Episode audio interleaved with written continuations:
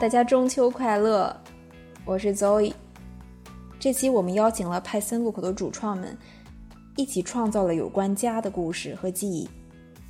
我们希望能够通过一起追溯自己记忆深刻的片刻，让大家能够自由地探索自己与家的关系。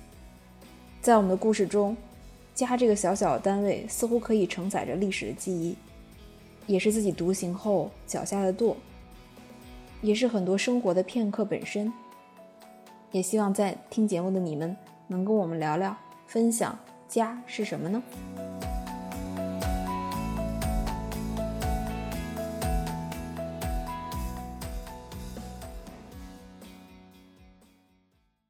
我是林石。虽然我现在生活在北京，但我的家在南方，所以现在想到家，都会弥散着湿漉漉的气氛。它有好的一面，空气湿润，植物绿的富有层次感，连人们的谈吐仿佛都更加温柔。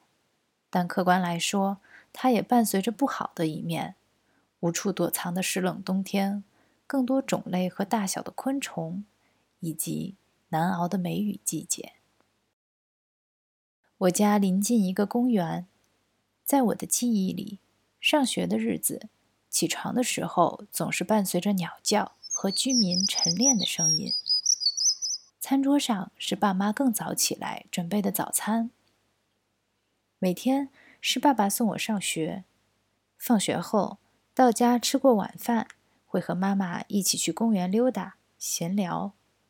功课再忙再难，这些日常活动也都不会暂停。现在我知道，这些东西构成了日常生活中的仪式，是维系踏实生活的重要元素。但对我来说，这些从来不是从书本中得来的知识，而都是切切实实的生活体验。再度回想，印象深刻的。依然是家里的声音片段。妈妈经常会趁我睡午觉的时候，家里无人走动，用洗衣机排出的水拖地。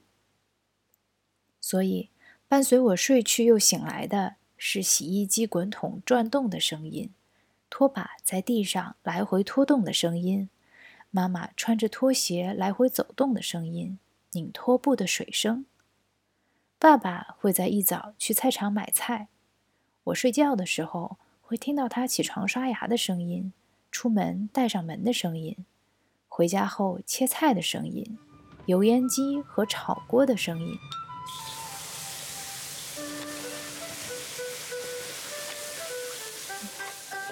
爷爷奶奶是票友，住在我家楼下，从阳台上也偶尔会飘来他们在家咿咿呀呀的胡琴声、唱戏声。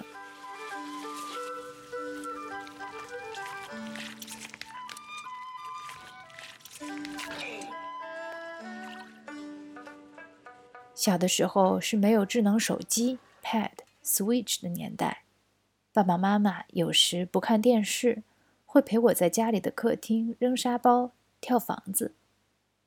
可能我老了，我觉得那是最好的时代。啊，对了，小时候我体育很差，爸爸妈妈还会陪我练习跳绳、跑步，带我去公园空地扔铅球。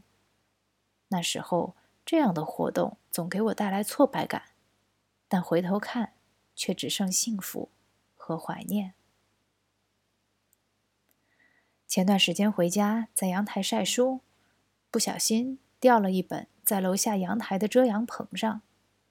我正苦恼，妈妈用晾衣杆把它连挑带夹的弄了上来。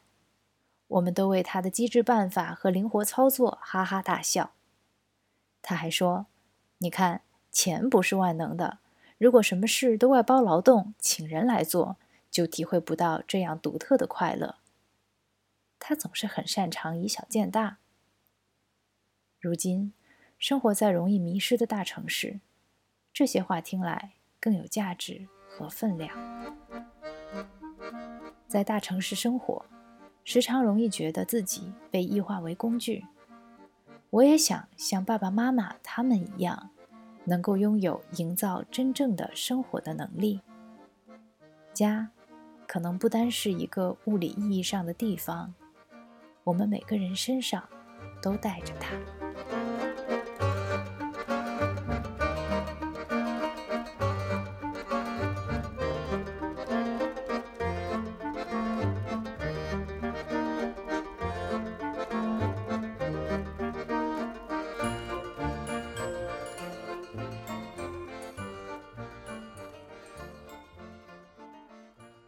大家好，我是曾哥。记得自己呃，差不多十七岁的时候吧，提着一个不大不小的箱子，独自搭上了前往美国的飞机。人生中第一次独自远行，想不到竟然是远赴重洋。飞机抵达芝加哥的时候，呃，一下飞机我就发现自己忘记带 I 二零，那是一个留学生进海关，美国海关需要的通关文件。于是呢，我就被海关关进了小黑屋。那里啊，不能去跟家人联系，不能用手机。但是年少无知吧，我没有特别慌张，花了很长时间去跟他们解释清楚。之后呢，他们就就给学校取得了联系，最终也将我放行了。走出海关，却发现机场外大雪纷飞。抬头看显示屏，我飞去学校的航班已经被取消了。很着急的走到航空公司的柜台，询问应该怎么办。航空公司愿意给我们提供免费的酒店，但是肯定得在机场待一晚，等第二天的飞机。当时由于没有满十八岁，所以没有办法在监视监护人缺席的情况下办理酒店入住。呃，当时就觉得可能来美国的第一晚就得在机场露宿了。还好后来有一个好心的大叔。愿意做一个临时的担保人，让我不至于露宿机场。经过这么多波折吧，第二天也终于顺利到达了学校。此番经历让我铭记，这里终究是异乡。来美国以后，最先想家的应该是我的胃。虽然食堂的种类、饭菜的种类很多，甚至经常会有龙虾这类名贵的东西。但是美国简单粗暴的烹饪方式让我四川的胃实在是无法忍受。大二的时候，学校在小镇开了一家中餐馆，我和朋友立马去点了很多的外卖。我记得那天我胡吃海喝，把自己吃到胃疼。朋友打电话就打急救电话，救护车把我送到医院。呃，对，就是吃太多，把自己吃进了医院。最让人气愤的是，其实那个菜菜并不好吃。这件事情也让我在学校出了名啊，然后那那之后被逼无奈，自己也学会了做饭，而且厨艺突飞猛进。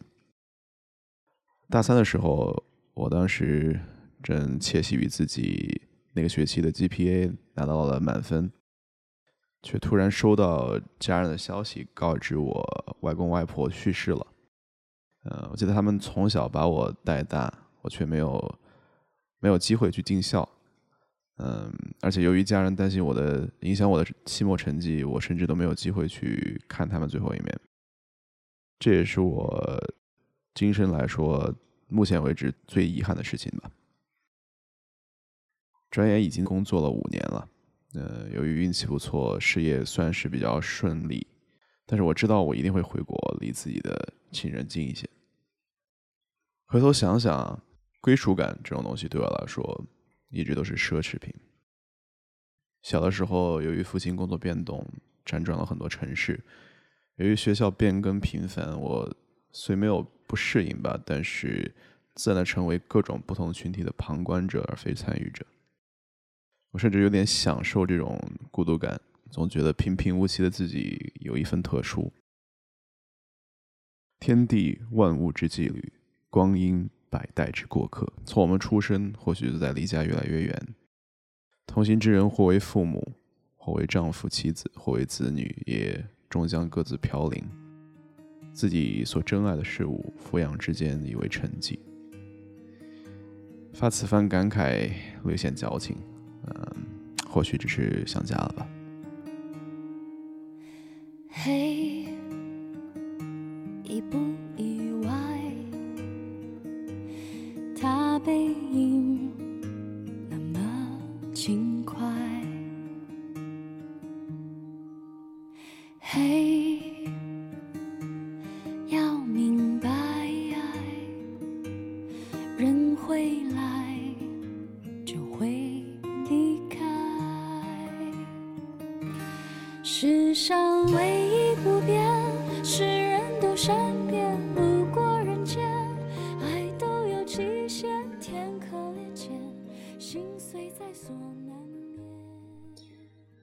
我是 Zoe，因为家庭和上学的原因，从小的时候到现在毕业，我似乎一直在各个城市和国家流转生活。对于我现在这种还在路上的人来说，那家意味着什么呢？细细想来，家对我来说是味道、颜色、声音和人物所不断构建，但却在身心底不断重复的场景集合，是我生命中的底色。是深刻影响我待人接物的东西。今天借着中秋，我也想跟大家分享一个一直流转于我心中的场景。我第一个想到的呀，是我小时候所长大的成都的老房子里和爷爷的记忆。这所房子坐落在爷爷教过书的大学里头，面积不大，是老式的教职工房，却充满了很多回忆。我最记得爷爷的书。一走进他的小房间，第一个映入脸眼帘的是满墙的书和一张小小的床。在土黄色玻璃门的书架上，里面装满了红白颜色封皮的大不列颠百科全书，各色各样的老派小说，有的甚至都脱了皮了。金庸、古龙、大仲马、小仲马，甚至还有朱德庸，当然还有各个语言的词典。爷爷一生朴素。有时甚至略显古板，你看他屋子就知道，衣服几件，书桌上除了一个黑色的台灯，一个老式的复读机和烟灰缸，没有什么别的东西。我小时候觉得无聊，经常翻箱倒柜，却什么也翻不出来。但他时常喜欢说的一句话：“买书可不必吝啬。”小时候我没事儿，会经常跑到他的屋子里，和他吃他买的点心，在一起画画读书。点心盒子里有桃酥、牛舌饼、米花糖和四川特产桃片，我们就随手拿一块儿。因为爷爷是学地质的原因，我小时候前几本书总是有关太空和恐龙的书：马门溪龙、霸王龙、三角龙、冥王星、海王星、土星、木星。我手指指到哪儿，他就跟我念到哪儿。我翻得很快，有些时候甚至不耐烦。但他在我旁边一直念，一直念，我到现在也能够记得想起自己最喜欢的恐龙的名字。爷爷退休后，他老带着我去他曾经工作的地质博物馆，我们会一起牵着手，慢慢从学院的这一头走到那一头，走过楼下奶奶种的荷花，学院里的梧桐树荫，运气好的话，空气中弥漫着有些家户炸辣椒油的味道，还有。叮铃咣啷做饭的声音，四川人啊喜欢拿菜籽油做饭。直到我长大以后，我每次闻到菜籽油，我都好像觉得回到小时候的下午，回到了家。到博物馆后，门口大叔会跟爷爷打招呼：“李老师带孙女来啊。”爷爷一般会弓着背，点头示意，牵着我在场馆里走路。我们每次都会来到一个马门溪龙旁边。那是当地博物馆里最大的一只食草类恐龙骨架，里面弥漫着福尔马林和旧木头的味道。我曾经一直以为那是恐龙死亡的味道，懂事之后我才知道，那只恐龙骨架是爷爷年轻的时候带着学生在四川周边一起专门挖出来的化石，可费了不少功夫。出了博物馆之后，我会跟爷爷慢慢一起溜到学院里的菜市场。一起去买些卤料和菜。菜市场师生浮浪，一走进去，扑鼻而来的是浓浓的四川豆瓣、大料和花椒的味道，还有菜贩们的吆喝声。我最记得爷爷爱吃一个姓陈的卤鸭子，卖鸭子的叔叔会拿着菜刀，啪啪啪几声，利落的把鸭子剁成小块儿，迅速装进蓝色或者白色小塑料袋里，递给爷爷。买完鸭子后。我们有的时候会在旁边的店铺里再买点豆花和凉皮，加点盐、糖、味精、辣椒油，最后撒上葱花，香极了。有些时候我们会碰到老熟人，然后随便聊聊天。这一切都让我感到安全。这样的记忆在我心中好像还有很多。仰首回望，我所生活的很多地方，虽然人和事物都在变，但许多场景却是那么的熟悉。有些时候，我想，生活是不是也是从曾经的记忆碎片中不断的滋生出来的？以至于我日后去美国读书的时候，看到教授办公室满墙的书和一个戴眼镜的老头，我总有种恍惚感。前段时间，我走在新加坡老城区彩色殖民时期的老房子旁，看到一户人家养了一株莲蓬和荷花，那老人坐在街边，悠哉悠哉的和街坊聊着天。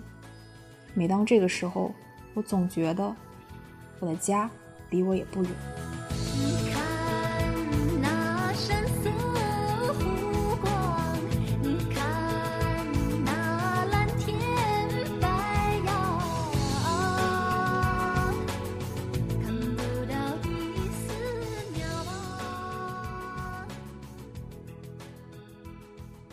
大家好，我是 Coco。我今天要聊的家是我外婆的家。